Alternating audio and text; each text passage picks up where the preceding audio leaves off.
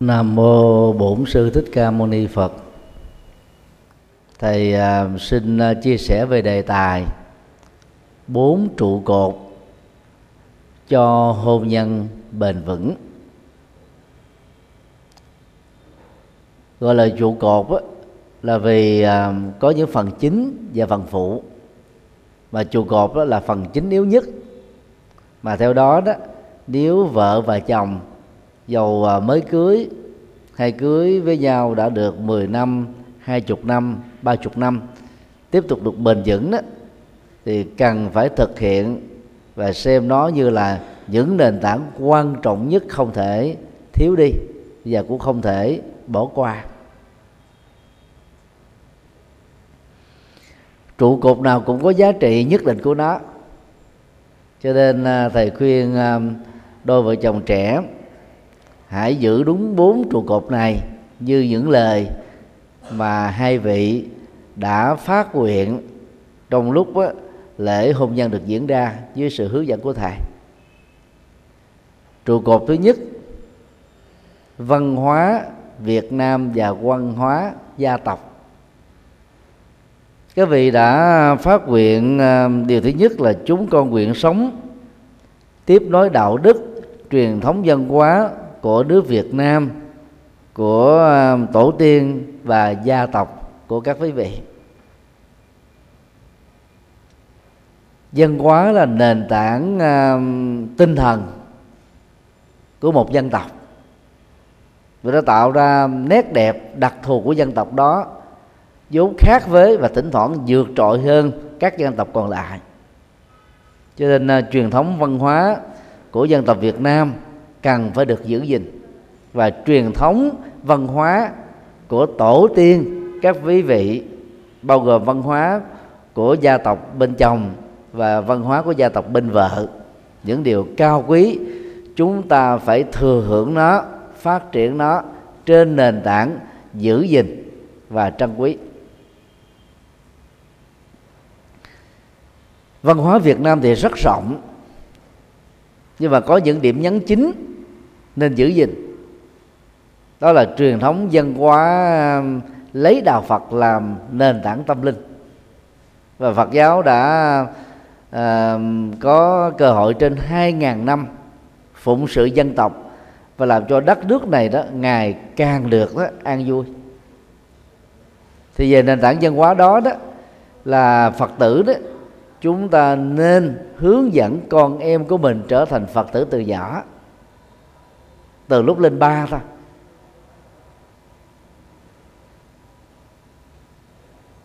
trụ cột quan trọng khác ờ, của nền văn Việt Nam đó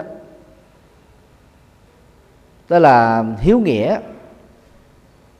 Tức là trên đó là hiếu thảo với cha mẹ, xung quanh đó là sống có nghĩa với người thân và mọi người. Để chúng ta chia sẻ lòng từ bi lớn lòng nhân ái lớn và tình người giữa chúng ta với mọi người xung quanh. Và điều này nó làm cho mình nó được à, à, quý trọng hơn xây dựng uy tín bằng những cái phẩm chất cao quý mà một kiếp người cần có trong đời.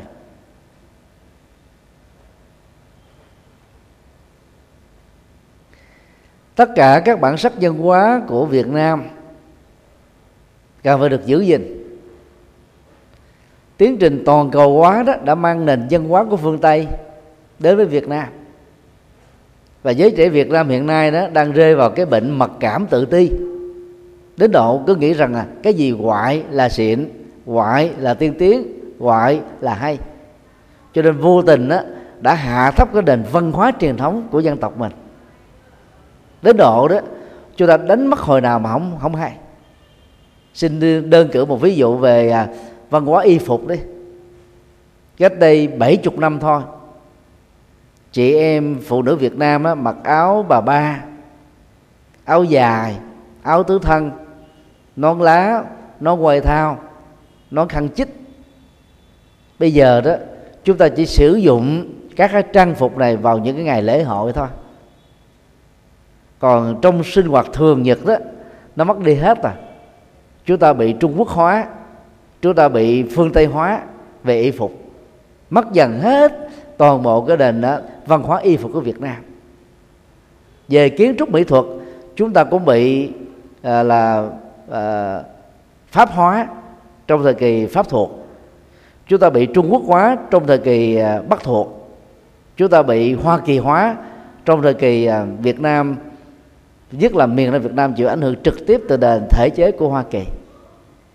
Chúng ta ít khi tạo ra được cái cái sắc nét đặc thù của nền kiến trúc mỹ thuật Việt Nam. Mất quá nhiều đi những cái giá trị văn hóa vật thể và văn hóa phi vật thể. Và cần phải giữ vững được cái nền văn hóa Việt Nam. Khi chúng ta tiếp thu những cái cái hay của phương Tây, đặc biệt là phương diện khoa học, kỹ thuật tiên tiến nhưng đừng nên đánh mất những gốc rễ văn hóa của đất nước mình. Đó là ở phạm vi rộng. Phạm vi hẹp á, thì khi đôi đôi vợ chồng đó là nói kết với nhau, chúng ta thừa hưởng được hai nền văn hóa của gia tộc bên chồng và gia tộc bên vợ. Có những cái điều hay trong lịch sử. Chẳng hạn như cha ông của quý vị có thể đã từng là những người hộ quốc an dân những người là đóng góp cho xã hội và cộng đồng những người làm vinh hiển cho gia tộc thì cần phải phát nguyện giữ được những cái phong cách đóng góp như thế. Tức là người kế thừa phải là người làm giàu đẹp hơn những gì mà nền văn hóa gia tộc á, đã từng hưng hiển trong quá khứ. Phải tránh cái tình trạng cha mẹ làm thầy con đốt sách.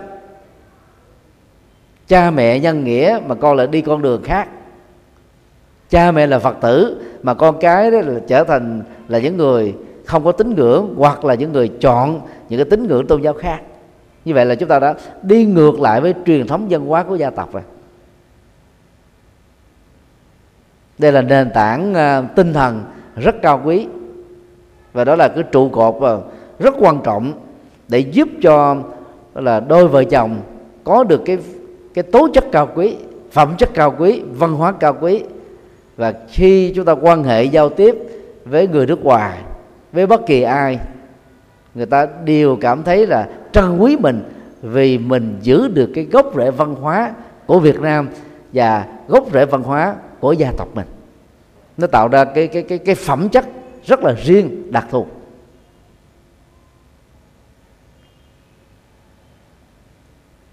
Trụ cột hai trung thủy trong hôn nhân. Chú rể và cô dâu à, đã lần lượt phát nguyện chúng con nguyện sống chung thủy, xây dựng cho nhau sự hiểu biết, thương yêu, chăm sóc, chia sẻ, nâng đỡ nhau với lòng kiên nhẫn lớn.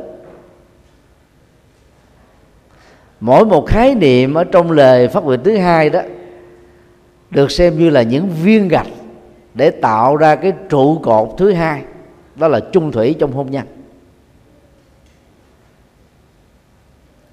Ngoại trừ một à, thiểu số tôn giáo cho phép à, đa thê, một số phong tục tập quán ở à, nước ngoài cho phép đa phu. Còn lại, tất cả các tôn giáo và các hệ luật pháp trên thế giới khích lệ hôn nhân hạnh phúc đó, xây dựng trên nền tảng là một vợ một chồng thôi được gọi là chung thủy. Không phải vô tình đó, mà chữ thủy đó được đặt ở sau mà chữ chung đặt ở trước. Thủy là bắt đầu. Chung là kết thúc. Thủy là cái đầu tiên và chung là cái cuối cùng. Và ở đây đó khi dùng khái niệm chung thủy đó thì nền à, văn học Việt Nam muốn nhấn mạnh đến là khi mà nối kết trái tim yêu thương với nhau để cùng dìu dắt nhau trên đời đó thì chúng ta cần phải có cái sự kéo dài cho đến lúc kết thúc. Đó là ở cái tuổi răng long tóc bạc khi mà vô thường thông qua cái chết đó, đã xảy ra. Đối với một trong hai người hoặc cả hai thì lúc đó đó hôn nhân đó, ở kiếp người này mới khép lại thôi còn nếu không có cái vô thường của chết chóc thì hôn nhân đó vẫn tiếp tục kéo dài. Chẳng hạn như nếu tuổi thọ của con người trung bình đó hiện nay đó là khoảng 70 năm. Và về sau này do cải thiện chế độ à, à, thực dưỡng môi trường sống tốt điều kiện sinh hoạt tốt nâng lên thành là 80 tuổi 90 tuổi trăm tuổi thì hôn nhân chung thủy và bền vững là phải đạt được ở cái cái mức cuối cùng đó. Cái đó được gọi là chung và muốn như vậy đó, thì chúng ta phải giữ được cái sự thương yêu mà hai người mới bắt đầu gặp nhau. Tìm hiểu nhau, rồi đi đến cái con đường là chọn lựa nhau thành vợ thành chồng. Tức là người bạn đời. Không thể thiếu nhau trên mọi nẻo đường đời. Và cái chung cái thủy đó đó, rất là quan trọng. Để giữ vững được trụ cột thứ hai này đó, thì trong lời phát nguyện đó, quý vị đã nêu ra năm yếu tố sau đây. A xây dựng trên sự hiểu biết. Hiểu nó thuộc về lý trí. Không nhất thiết là lệ thuộc vào kiến thức bằng cấp học vị vai trò vị thế xã hội mà các vị đang có. Hiểu nó thuộc về cái cảm nhận của tâm. Là phật tử thì chúng ta biết là à, tâm thì gồm có ba phương diện. Phương diện tâm phương diện ý phương diện thức tạo ra là cảm giác tri giác tâm tư và nhận thức. Chúng ta phải có được cái cái mức độ hiểu biết là nó tương thích với nhau. Không có bên nào là quá cao quá thấp. Không có cái là quá xa là, là hoặc là quá gần. Hai bên nó phải nương với nhau giống như cái cái cái vị trí và khoảng cách của đôi dép thôi. Nó nằm ở trong cái phạm khoảng cách là một bước thôi. Chứ đừng có một cái là quá xa quá gần quá cao quá thấp quá rộng quá hẹp thì nó dẫn đến cái tình trạng đó là khập khiển ở trong nhận thức thì dẫn đến sự ngộ nhận nhau. Mà ngộ nhận rồi đó thì dễ dàng cãi vã bất đồng tranh chấp là hơn thua. Và đây là những yếu tố phá nát hạnh phúc hôn nhân. Cho nên uh, ngoài uh, trái tim yêu thương thì Phật dạy đó cần phải xây dựng tình yêu đó trên nền tảng của sự hiểu. Hiểu nó bao gồm đó là những cái sắc độ như là sự cảm thông. Sự cảm nhận mà đôi lúc không cần phải nói ra bằng lời. Nói ít về là hiểu nhiều. Chỉ cần quan sát nhìn thấy cái sắc diện rồi à, hành động của cơ thể thôi chúng ta đã hiểu được tâm can của người bình thường rồi. Để chúng ta quan tâm nhau chăm sóc nhau lo lắng cho nhau b. Thương yêu. Thương yêu trong phật dạy đó nó khác với cái sự là là dướng dính. Tình yêu mà kiểu mà uh, mít ướt á, là cái loại tình yêu hai bên nó dướng dính với nhau dữ lắm. Nó tạo ra thành là cái cái còng số 8 chối buộc làm mất đi tự do của người còn lại. Còn sự thương yêu á, mà trên nền tảng của hiểu biết á, thì chúng ta tin tưởng nhau tôn trọng nhau, để hễ bất cứ một cái cái cái cái sự yêu thương nào, dầu chỉ là trong tư duy hay là thể hiện qua ngôn ngữ truyền thông hoặc là những việc làm cụ thể đó, là bên còn lại đó, cảm nhận được, tiếp nhận với sự trân trọng, để không làm cho cái người hiến tặng cho mình sự thương yêu đó đó phải là phật lòng. Cho nên hai bên đó là phải có cái mức độ là thể hiện cái sự thương yêu với nhau đó là nó nó ngang ngửa với nhau, tôn trọng nhau. Thương cộng với hiểu, nó giống như là một con chim mà có đôi cánh nè. Thiếu một trong hai đó, con chim không thể cắt cánh bay cao, lại càng không thể bay xa. Phụ nữ thì thường thiên nặng về cảm xúc, cho nên đó là khi thương á là thế giới, cuộc sống của người đó nó xoay quanh cái trái tim dành cho chồng rồi về một năm sau đó trở đi đó, thì thêm một phần nữa dành cho con cái. Đang khi người nam á, thì thiên về lý trí, cho nên đó ngoài vợ và con đó, thì càng có cái cái à, quan hệ bạn bè, quan hệ xã hội thì có một số người tức là chạy theo à, công danh sự nghiệp đó. Cho nên à, không có phải lúc nào cũng toàn tâm toàn ý về gia đình. Thì chúng ta hiểu cái cái cái khác biệt về à, về giới tính để thông cảm. Người vợ không thể buộc chồng mình á, khi yêu thương mình là phải thể hiện cái tình thương bằng cảm xúc giống như mình và người chồng cũng không thể bắt buộc người vợ của mình đó giống như mình lúc nào cũng là rạch ròi, rõ ràng à, dứt khoát. Bởi vì người nữ à, thôi cảm xúc mà. Thì từ đó chúng ta không có trách cứ nhau. Và khi mà hiểu và thương á, không có bị trách cứ nhau đó, thì lúc đó tình tình thương cho nền tảng hiểu đó mới có thể dìu dắt nhau một cách lâu dài được. Nâng đỡ nhau được. C chăm sóc và chia sẻ. Chăm sóc đó là thể hiện sự quan tâm. Nó vừa là cảm xúc mà vừa là hiểu biết. Chia sẻ đó là cái tương quan giữa hai người. Chia sẻ lời nói, chia sẻ việc làm, chia sẻ trách nhiệm, chia sẻ sự hiểu biết, chia sẻ đồng lương, chia sẻ sự quan tâm của mình đó dành cho cha mẹ, bên chồng, bên vợ chứ không có thiên vị một bên nào. Thì chia sẻ trong ờ, mối quan hệ giữa gia đình mình với làng xóm giữa mình với họ tộc giữa mình với mọi người xung quanh. Không thể đó đổ dồn trách nhiệm lên đôi vai hoặc là của bên vợ hoặc là của bên chồng thôi. Mà hai bên cũng, cũng phải chia sẻ. Ờ, mỗi người đều có hai cái vai nè. Nếu như chúng ta gánh một vai đó thì cái vai đó nó sẽ bị nghiêng. Sau này nó bị là lệch xương sống đau nhức xương khớp. Rồi à, cùng gánh hai vai thì à, cái sức chịu chịu đựng nó sẽ trở nên bền vững hơn. Thì cũng tương tự cả vợ lẫn chồng mà trong thời hiện đại này vợ cũng đi làm chồng cũng đi làm nếu trách nhiệm toàn bộ gia vụ mà dành cho vợ không là vợ mệt. Khó mà có thể trải nghiệm cái sự thương yêu dành cho chồng trọn vẹn được lắm. Cho nên đó, chồng khi về nhà cũng phải chia sẻ trách nhiệm gia vụ với vợ của mình thế một số người gia trưởng đó thì là khi đi làm về thì chồng ngồi trên liên quan hoặc là ngồi trên ghế bố xem tivi xem bóng đá thôi. Còn cái việc là trong nhà như là bếp nút và nuôi dạy con giặt giũ à, thu xếp à, chuyện đối ngoại đối nội trong nhà ngoài phố nhỏ to là vợ làm hết. Thì vợ dễ quạo dễ căng thẳng, dễ mệt mỏi, vì cũng phải đi làm 8 giờ đồng hồ giống như mọi người. Bây giờ già phải ôm tất tần tật mọi thứ. Thì có lẽ là chịu không nổi. Nó quá sức đi. Nhất là những cái cặp vợ chồng trẻ là có gia đình riêng. Trong nhà chỉ có đôi vợ chồng. Và sau đó là có thêm một vài đứa con thôi. Cho nên nó là chồng cũng phải chia sẻ những cái trách nhiệm này, trách nhiệm gia đình trách nhiệm xã hội này và vợ cũng phải đồng hành với chồng về phương diện đó.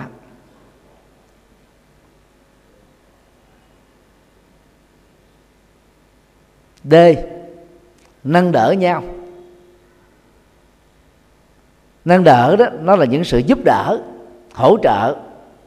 Khi mình thấy là người còn lại của mình á, và có thể là chịu đựng không nổi những cái à, cú sốc, những cái căng thẳng, thách đố, trở ngại, chướng duyên trong sự nghiệp của người đó và trong cái mối quan hệ với gia đình và mọi người xung quanh, thì chúng ta phải từ bỏ thái độ bàng quan và xem đó, nó như là cái công việc của mình, trách nhiệm của mình cần phải nâng đỡ, giúp đỡ để hai bên nó cùng gồng gánh, cùng chịu đựng để cùng vượt qua những cái khó khăn.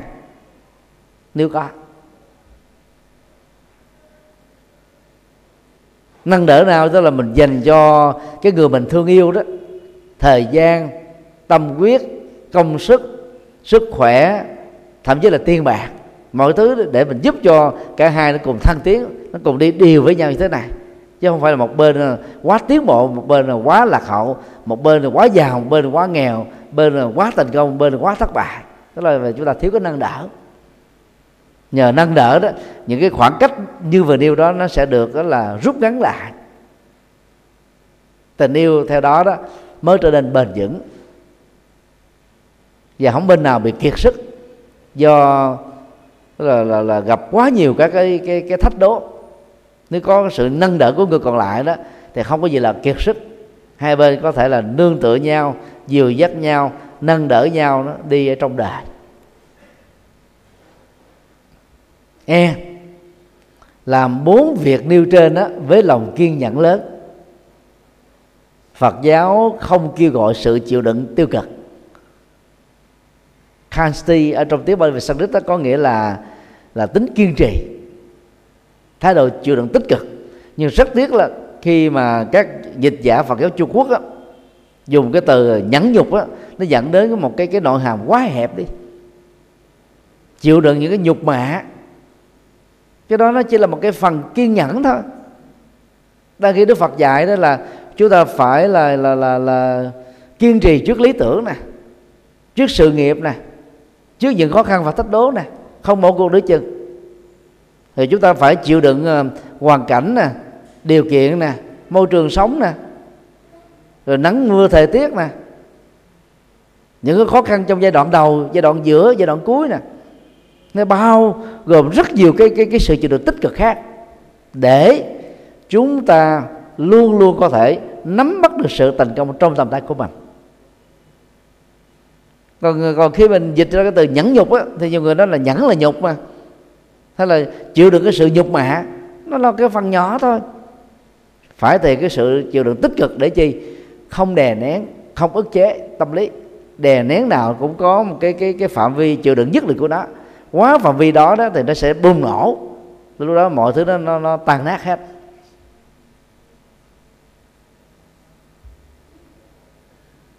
Chịu đựng với lòng kiên nhẫn lớn. Cái gì giúp cho chúng ta có kiên nhẫn lớn? Sự hiểu biết và tình thương bao la.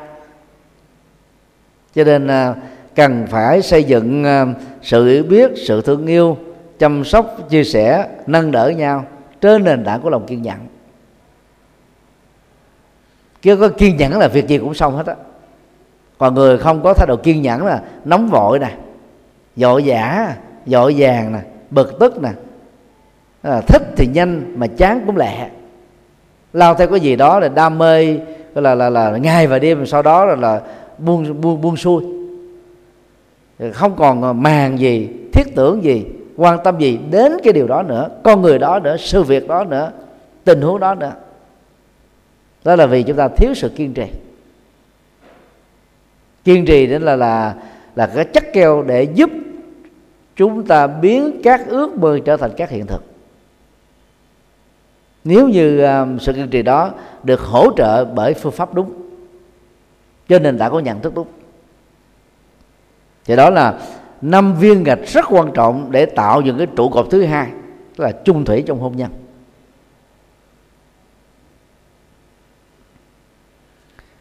Trụ cột ba, nghệ thuật ứng xử với nhau cả hai vị à, chú rể và cô dâu đã phát nguyện. Chú con nguyện sống với tinh thần tôn trọng, thái độ hài hòa, không gây sự, không trách móc, không hờn giận, không lý luận hơn thua, để bồi đắp hạnh phúc và an vui. Đó là những yếu tố rất quan trọng. Cần nỗ lực làm, đó là nghệ thuật ứng xử rồi không nhận ra lúc này thì cũng phải nhận ra lúc khác thôi. Nhận ra càng sớm có lợi ích càng dài bền vững càng lâu. A. À, tôn trọng và hài hòa. Tôn trọng không có nghĩa là à, chúng ta xem với nhau là ngang bằng theo cái kiểu mà cào bằng. Mà tôn trọng là vì mình biết đó, là người mình thương. Ở đây hoặc vợ hoặc chồng đó là một con người mà nói theo Đức Phật là có tiềm năng Phật tính ngang nhau. Có tiềm năng về mọi lĩnh vực là ngang nhau. Chỉ có khác nhau là ở phương pháp làm, cách thức làm và cái thời điểm khởi khởi phát cái công việc làm thôi. Nó có thể có có sự chênh lệch đó, nhưng chúng ta thông cảm sự chênh lệch đó để chúng ta tôn trọng và không xem cái người mình thương đó là một cái gánh nặng của mình. Thì lúc đó chúng ta mới tôn trọng một cách là trọn vẹn và ở mức độ cao nhất được. Trong quan hệ vợ chồng nào nó cũng dẫn đến một cái tình trạng là gì? Một người đó là trụ cột kinh tế chính và một người đó là phụ thuộc. Hiếm khi có một cái gia đình cả vợ lẫn chồng có hai cái trụ cột kinh tế là ngang nhau. Việc đó hiếm lắm. Cho nên là bên nào đó trở thành trụ cột chính về kinh tế và có vai, vai trò xã hội lớn ở trong cộng đồng cũng không nên xem thường người còn lại vì chúng ta cần phải thể sự tôn trọng. Vì lý do rất đơn giản, trong hôn nhân đó mà không có tôn trọng nhau, sau thời gian là đổ vỡ. Đừng bao giờ để cho hai cái tôi đó, nó va chạm nhau, thách đố nhau, đấu đá nhau. Cái tôi của người đàn ông bao giờ cũng lớn hơn cái tôi của phụ nữ.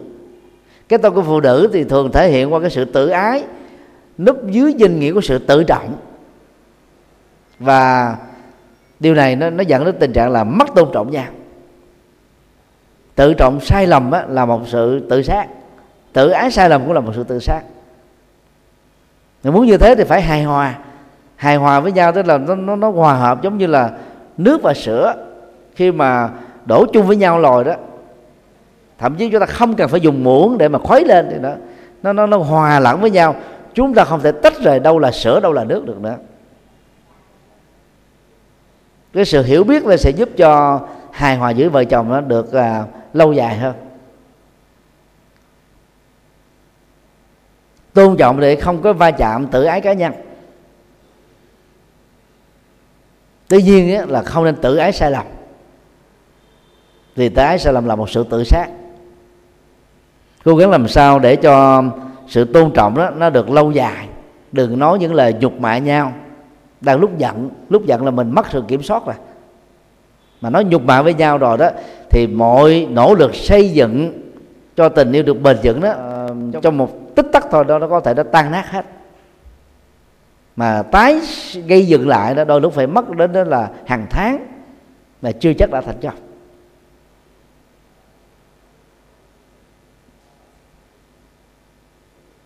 B. Không gây sự không trách móc. Khi bực tức quá, chúng ta dễ gây. Khi giận tức quá, chúng ta dễ hờn, dễ trách. Nếu không biết là kiểm soát à, cảm xúc đó, thì đang trơn công à, trong trong cơn bực tức đó, chúng ta có thể trút đổ. Tức là bằng à, là cái, những cái tràng pháo đại liên về những lời trách móc nói dai, nói dài, nói dở, nói căng thẳng, nói nặng nhẹ. Người nói cũng khổ mà người nghe lại càng khổ hơn. Cả hai cùng khổ thì hạnh phúc không thể nào vuông tròn được. Không gây sự có nghĩa là không có kiếm chuyện. Nếu bên nào mà lỡ ờ, có sai sót, sai suất, thì bên còn lại đó phải ứng xử bồ tát thế hiện cái lòng cao thượng của mình để không có chấp nhất vào lời nói cử chỉ, hành động ứng xử của người còn lại. Để ờ, chúng ta không đào sâu cái hố ngăn cách đó. Để chờ cho người kia uh, vượt qua được cái cơn giận tức rồi đó chúng ta góp ý xây dựng cũng không có muộn màng gì. Vì cả hai sống nhau trong một căn nhà mà. Gặp nhau một ngày tối thiểu cũng phải là 10 tiếng đồng hồ. Cái cơ hội chia sẻ với nhau nó nhiều lắm không nên dội dã để không ờ, gây sự và không trách móc á, thì cứ nhớ cái câu nói của ông bà Việt Nam mà cơm sôi bớt lửa. Đó là cái phương pháp nấu cơm mà ngày nay ở vùng quê vẫn còn sử dụng. Ở thành phố rồi mình nấu cơm bằng ga nè nấu bằng ờ, microwave nấu bằng những cái phương pháp uh, uh, kỹ thuật hiện đại thì chúng ta quên đi cái cách nấu bằng củi. Khi nấu bằng củi mà mà thấy ờ, uh, cơm bắt đầu sôi đó thì chúng ta phải ngưng việc chung chu cấp uh, nhiên liệu của uh, củi nữa. Ngoài việc ngưng củi chúng ta còn phải đó là, là, là sắp xếp than. Ở chính giữa thì để một cái khoảng trống nó, nó, nó rộng chút xíu và than á, hồng á, được đó là tấp ra ở cái vòng tròn bên ngoài. Để cơm nó, nó được là nấu chín không có tình trạng chỗ thì quá khét chỗ thì quá nhão chỗ thì sống đó là nghệ thuật nấu cơm. Thì tương tự khi một người gây sự thì người còn lại đó thì bớt lửa ra. Lửa sân lửa giận giữa tức lửa khó chịu lửa bực dọc lửa cao có lửa hờn. Thì lúc đó đó cái cái cơn giận tức của người còn lại sẽ không thể làm đốt cháy hạnh phúc gia đình được. Thì cách tốt nhất là gì? Một trong hai người đó là diện cớ có công việc gấp rời khỏi cái nơi đang kể lộn. Thì sự kể lộn nó không có có cơ, cơ hội để đốt cháy được. Sở dĩ mà mình cãi, cãi hăng sai với nhau là gì? Gây gỗ với nhau là gì? Bên này nói bên kia hồi đáp lại. Còn có có một người không nó cục hứng đi cho nên đó là khi mà một trong hai người thấy người kia đó là tìm cách để thoát ra khỏi cái cơn nóng giận đó thì người còn lại phải phải hồi đáp tích cực. Chứ đừng có nghĩ rằng là đây là thái độ khinh thường tôi, xem tôi không ra gì. Nhiều người tự ái nghĩ những cái câu đó nó nó rất là vớ vẩn, gây tổn hại cái mối quan hệ tình tình yêu giữa hai bên. Thay vì trách móc á, thì hãy tìm những cái câu tán dương công đức của nhau. Mà đạo Phật gọi là tùy hỷ công đức. Tìm cái hay tích cực của người đó để mình nói tốt về cái người mình thương. Còn á, cái cái vợ cái xấu đấy thì chờ lúc mà người đó vui trong một cái hoàn cảnh thoải mái thì hãy góp ý. Chứ là nói đâm thọc nói nói móc câu nói biếm nhẹ nói ám chỉ mệt lắm. Tại vì người nam á, ta thích nói hoạch toẹt a b c d. Người nữ thì đôi lúc ưa nói ám chỉ. Ờ, tự ái mà mình không có nói trực tiếp vô. Mà nếu không hiểu nhau về cái giới tính khác biệt này đó thì dễ quạo nhau dữ lắm. Tập làm sao để vượt qua.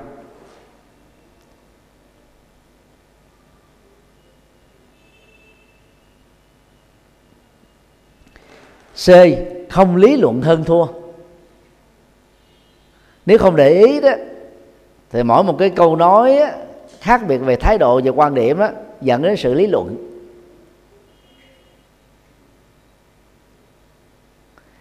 Để tìm một giải pháp tốt đẹp á, thì hai bên cùng phải trao đổi. Trao đổi thì nó nó nó được xây dựng trên tinh thần là hiểu biết, tôn trọng. Còn lý luận hơn thua đó là chúng ta muốn giành phần thắng, chứng tỏ mình là giỏi hơn người còn lại. Trong quan hệ vợ chồng cái đó rất là tối kỵ.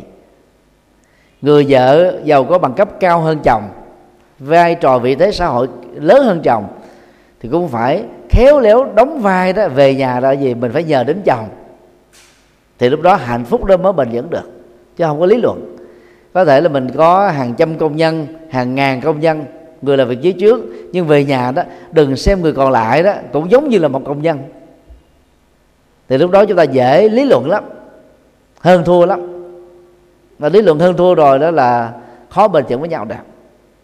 Cho nên trong hôn nhân là là không có người thắng, không có kẻ thua không có người đối lập, không có người là là là là là kháng cự. Cả hai cùng phải thắng, cả hai cùng phải được hạnh phúc, cả hai cùng phải nỗ lực để hướng đến cái cái, những cái gì cao quý trong đời.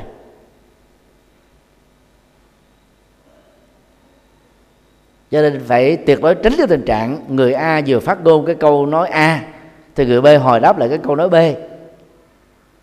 Dầm là thanh minh rằng là tôi không có điều đó hoặc là tôi bị hàm quan. Không cần thiết phải phải phải dội dã như thế. Người nào mà nặng về cảm xúc đó, khi người ta nói mà mình ờ, cảm nhận khác cái là mình hồi đáp lại liền. Cái đó nó vô tình nó tạo thành cái không khí rất là căng thẳng nặng nhẹ mệt mỏi dữ lắm. Cho nên đó, ờ, người khác nói là mình cứ lắng nghe đi. Lắng nghe với một thái độ không phê bình không chỉ trích không có thắng thua gì hết á nghe để hiểu để thấu rõ để thông cảm. Là chuyện nào nó không đáng thì chúng ta cũng không cần phải thảo luận để làm gì. Nếu như hai bên đó một bên có giải pháp đó, với cái hiệu quả đó là 10 mươi một bên còn lại giải pháp là, là 80 thỉnh thoảng thì chúng ta cũng phải nhượng bộ bỏ cái giải pháp 10 mươi để lấy cái giải pháp 80 làm nhằm nhằm làm cho người còn lại cảm thấy hạnh phúc. Chúng ta phải hy sinh vậy đó để không có ờ, lý luận hơn thua gì. Tuyệt đối thì quá tốt, nhưng mà tuyệt đối quá đó, nó dẫn đến căng thẳng. Nó dẫn đến cái cái bất đồng. Mà căng thẳng và bất đồng đó đó là những yếu tố phá hoại hạnh phúc gia đình.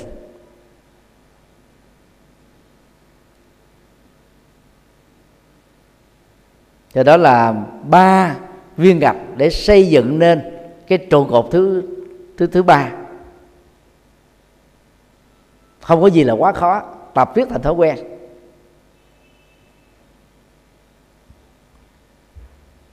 Trụ cột 4 trách nhiệm xây dựng hạnh phúc cho con cái. Chú rể và cô dâu à, vừa phát nguyện, chúng con nguyện có trách nhiệm hướng dẫn con cháu quy ngưỡng Phật pháp tăng. Dồn hết tâm lực và phương tiện xây dựng hạnh phúc cho thế hệ con cháu của chúng con.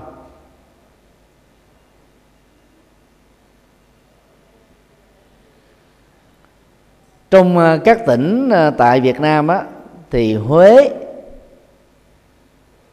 là nơi giữ được truyền thống văn hóa này được xem là tốt nhất.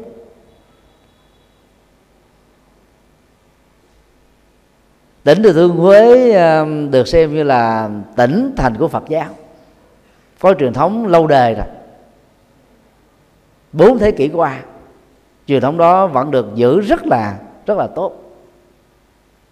Ở nhiều tỉnh thành còn lại của đất nước đó, thì à, cha mẹ thấy đó như là một trách nhiệm. Nhưng mà có nhiều nơi đó, cha mẹ nghĩ rằng là con cái mình còn nhỏ quá, cho nên là tôi không dội dẫn dắt con em mình đến chùa để chờ lớn lên đó con em mình tự lựa chọn tôn giáo của mình mình tưởng rằng là mình đang trao cái chìa khóa tự do cho con em mình là tốt, là tiến bộ. Nhưng không ngờ đó, chúng ta đã vô tình đánh mất trách nhiệm giúp cho con em của mình trở thành phật tử từ lúc mà còn ở trong bào thai. Là phật tử tuần thành, chúng ta hiểu được giá trị đạo phật vượt trội hơn rất nhiều các tôn giáo.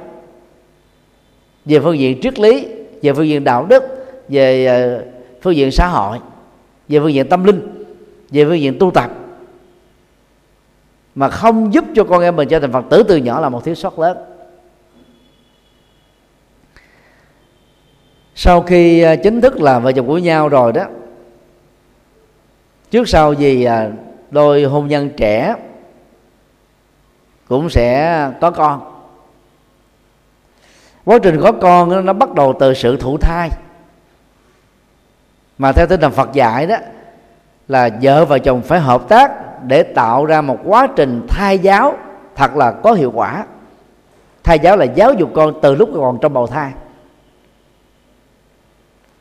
Kiến thức y khoa hiện đại giúp cho chúng ta hiểu được rõ rằng đó, cái sự tiêu thụ của người mẹ ảnh hưởng trực tiếp đến đứa con trong bào thai. Ví dụ người mẹ nào mà nghiện rượu, nghiện thuốc lá, nghiện ma túy đứa con trong bào thai lãnh đủ hết, nó sẽ mang cái yếu tố nghiện đó và nó ảnh hưởng trực tiếp đến cái sức khỏe, cho nên khi sinh ra dễ bị dị tật bẩm sinh.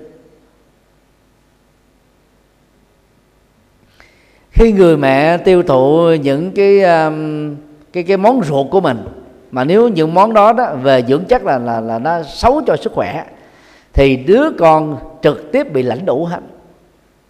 Cho nên trong thời kỳ thai dựng đó người mẹ nên đi à, tư vấn bác sĩ chuyên khoa về thực dưỡng.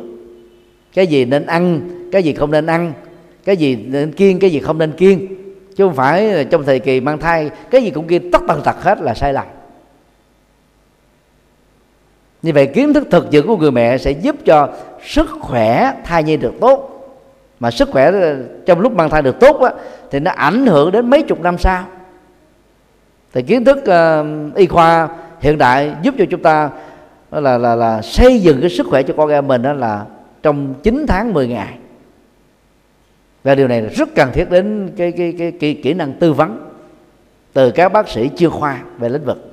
À, các bạn trẻ có thể đọc thêm ở trên các cái trang mạng nhất là những cái trang của à, các bệnh viện à, về phụ sản người ta là chuyên khoa về lĩnh vực này thì nhiều giáo sư tiến sĩ bác sĩ hàng đầu của lĩnh vực đó chia sẻ những kiến thức đó cho ta vào xem rồi ghi chú lại những việc cần làm những việc nên tránh để chúng ta không vô tình làm ảnh hưởng đến sức khỏe à, thai nhi. Ngoài à, tiêu thụ về ăn uống mà người mẹ cần à, nắm nằm lòng thì người mẹ cũng phải nên hiểu rất rõ là cảm xúc là thái độ tâm tư nhận thức nói chung là cái gì nó thuộc về thế giới tinh thần. Mà người mẹ đang trải qua suốt à, 10 tháng thai dựng đó, đứa con cũng trực tiếp ảnh hưởng.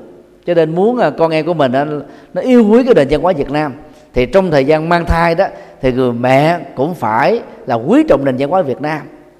Thường xuyên mặc áo dài, rồi giữ sắc phục Việt Nam, rồi đến chùa tụng kinh, niệm Phật, bái sám Ờ, phát triển ờ, các đức tính cao quý như là từ, bi, hỷ, xã, bố thí, cúng dường ờ, thương người, yêu đời lạc quan tích cực, năng động hiếu kính cha mẹ và hài hòa với người thân, thông cảm nâng đỡ, chia sẻ, giúp đỡ. Tức là những đức tính cao quý mà con người có thể có thì trong 10 tháng thai dựng nên phát huy đó. Tránh mê tín dị đoan tránh sợ hãi căng thẳng lo lắng sầu bi khổ u não buồn phiền tuyệt vọng trầm cảm lo âu sâu muộn. Xa lánh hết tất cả những thái độ tâm lý này thì đứa con ở trong bào thai nó sẽ ảnh hưởng được cái cái tố chất tích cực của từ người mẹ. Bình thường mình đã là, đã là người phụ nữ tốt rồi trong thời gian mang thai phải tốt hơn. Bình thường mình là người hiểu biết rồi là đang lúc mà nuôi mầm sống trong trong cơ thể mình đó mình phải trở thành là cái người vĩ đại hơn. Thì thái độ sống tích cực đó đó sẽ trực tiếp ảnh hưởng đến đứa con trong bào thai. Cái đó được gọi là thai giáo tích cực.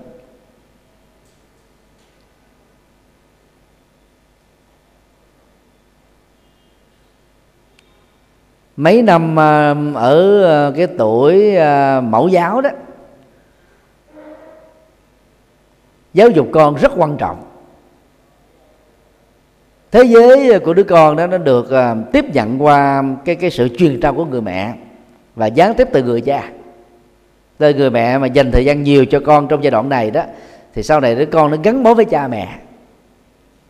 Và nếu như người mẹ biết đối kết những người con với nhau đó, thì về sau này các anh em, chị em đó sẽ thương yêu nhau, đùm bọc nhau, xây dựng cho nhau. Sự thành công và hạnh phúc tức là tương lai của đứa con hạnh phúc của, của đứa con lệ thuộc hoàn toàn vào cái cách dạy của người mẹ thôi. Cho nên giàu có bận rộn cỡ nào đi nữa người mẹ cũng phải chịu đựng hơn. Và người cha trong tình huống này đó cũng phải hiểu nâng đỡ để cùng chia sẻ những cái trách nhiệm cao quý đó. Thì hạnh phúc đó, nó rất là bền vững. Và đứa con đó sẽ được như ý ở trong tương lai. Cha mẹ nên cho con em của mình đến học những cái trường mẫu giáo mà người lập ra nó đó là phật tử. Bây giờ đã có những cái trường à, mẫu giáo phật giáo rồi. Cho là nên gửi gắm con em mình đến để học được đạo đức phật giáo. Thương cha kính mẹ nhớ ơn thầy cô giáo rồi à, yêu tổ quốc à, thương đồng bào lòng biết ơn lòng từ bi lòng nhân ái đó sẽ giúp cho con em chúng ta nó, nó phát triển nhân cách rất là tốt. Ở trường chỉ học chữ nhiều nhất là thêm cái học nghề. Chúng ta không thể giao cái trách nhiệm à, toàn bộ cho nhà trường, cho cô giáo được. Người mẹ nên trở thành là cô giáo của con em mình ở nhà. Người cha nên trở thành thầy giáo của con em mình đó là trong gia đình. Như vậy là con em chúng ta không chỉ học một mình, mà học có sự dìu dắt của của cha mẹ, thì kiến thức nó sẽ vững hơn, cái kỹ năng sống đó, nó được đó là tạo thành một thói quen, một phong cách ứng xử từ nhỏ rồi sau này nó khỏe cho cha mẹ dữ lắm.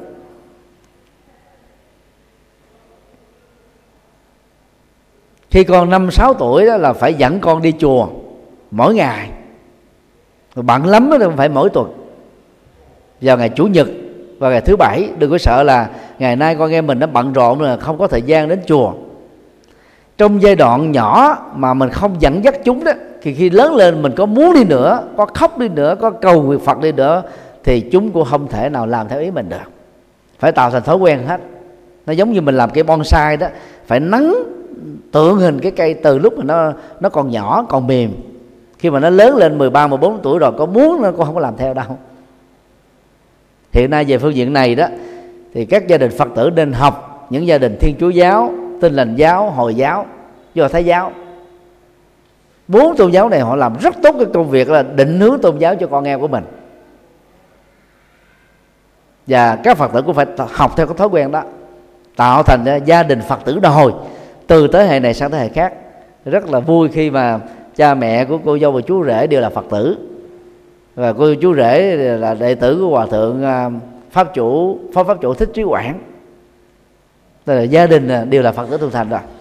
Thì thầy tin chắc rằng là con trái được đó là đôi vợ chồng sanh ra cũng sẽ là phật tử tu thành từ nhỏ.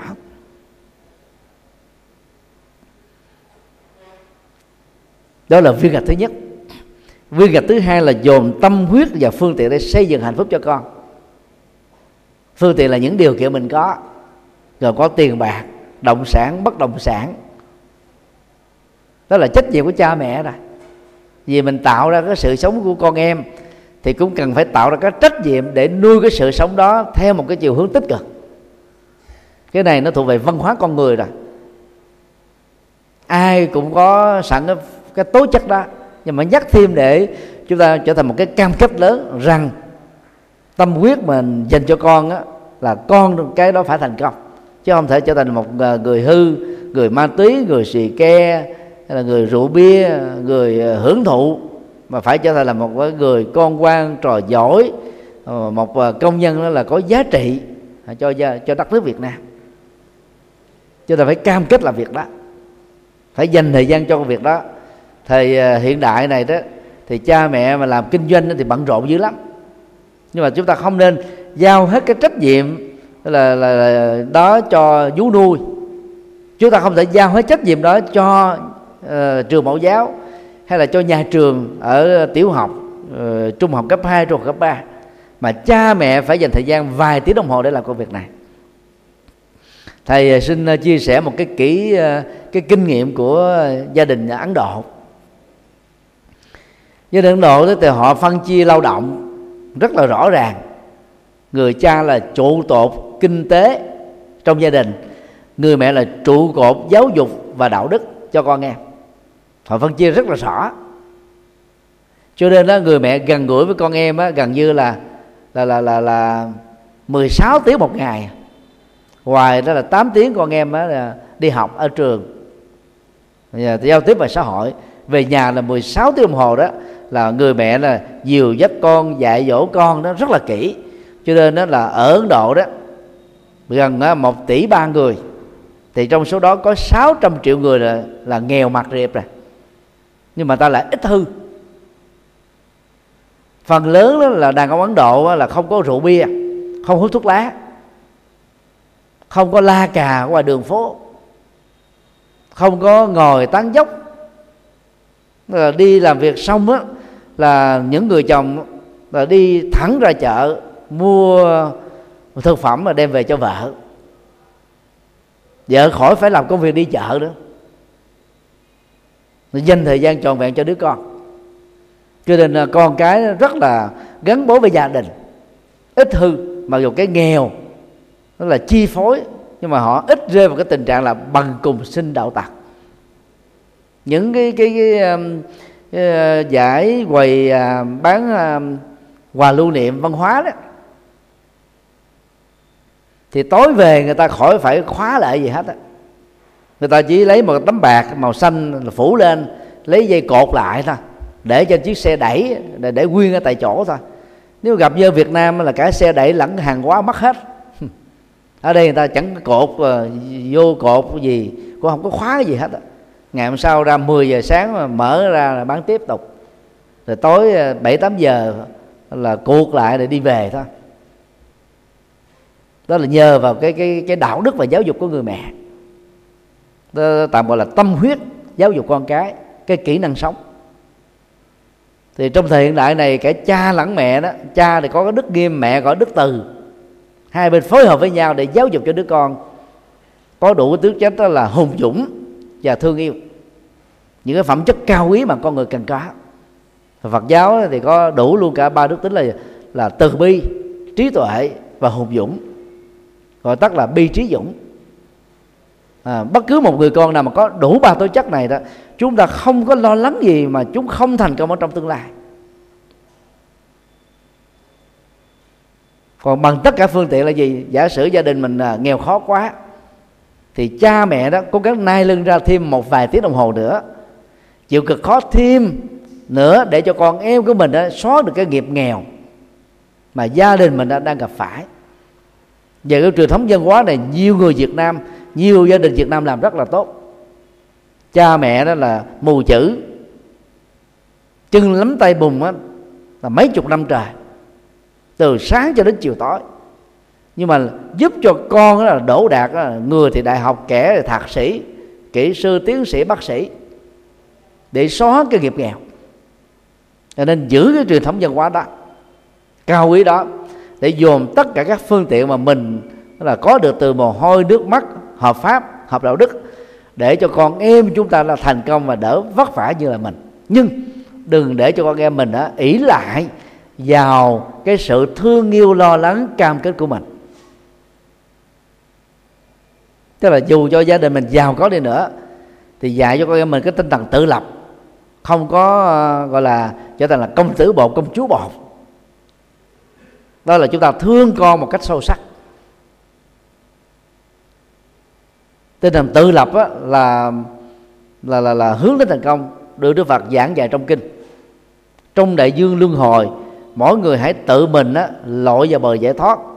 Trong bóng đêm của khổ đau mỗi mình hãy tự thắp đuốc lên mà đi. Đức Phật chỉ là bậc đạo sư trên nguyên tắc thôi. Thì cha mẹ đó cũng là thầy cô giáo trên nguyên tắc ở trong nhà. Phải truyền cho kinh nghiệm sống, kỹ năng sống, kinh nghiệm lập nghiệp, kinh nghiệm làm giàu, kinh nghiệm vượt qua nỗi khổ niềm đau, kinh nghiệm để là là là thành công hiển hách. Chúng ta không nên làm thế.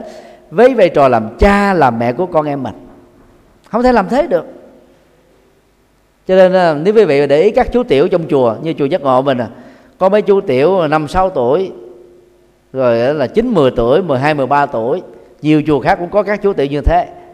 Dù là 5 tuổi 3 tuổi vào chùa là đã học cái tính tự lập từ nhỏ à. tự ăn cơm chứ không cần phải ai đút tự thay quần áo, tự tắm à, tự giặt quần áo. Thậm chí là phải học cái cách là hầu thầy.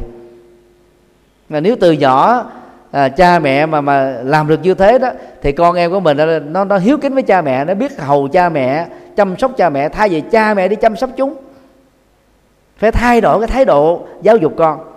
Thì đứa con đó, nó trở nên là gì? Đó là siêng năng rồi có kỷ luật à, có lòng hiếu kính có trách nhiệm có cái cái cái, cái nhiệt huyết phụng sự. Thì lớn lên chúng ta không cần phải giáo dục gì nữa hết đó. nó nó thành thành công rồi đó là cái kỹ năng sống.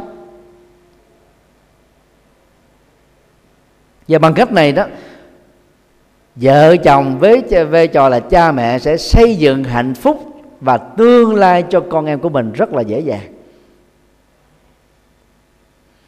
Kính thưa các quý vị, thì đó là bốn trụ cột để tạo dựng ra một hôn nhân bền vững.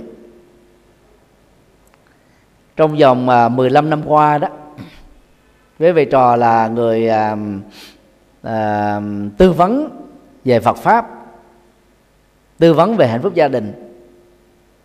Thầy đã hướng dẫn cho nhiều cặp vợ chồng hồi phục lại hạnh phúc đứng trước cái cái bờ vực thẳm của của ly dị.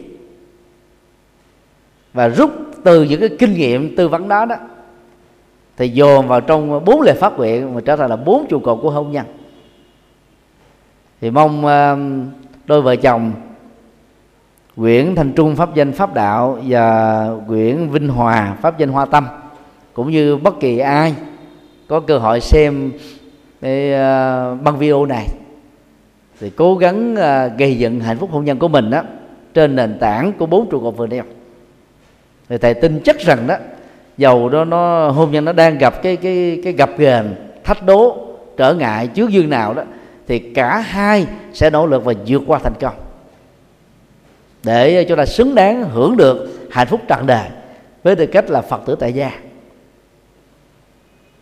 Thầy à, thân chúc à, đôi vợ chồng trẻ có được hôn nhân bền vững đến à, độ rân lông tóc bạc.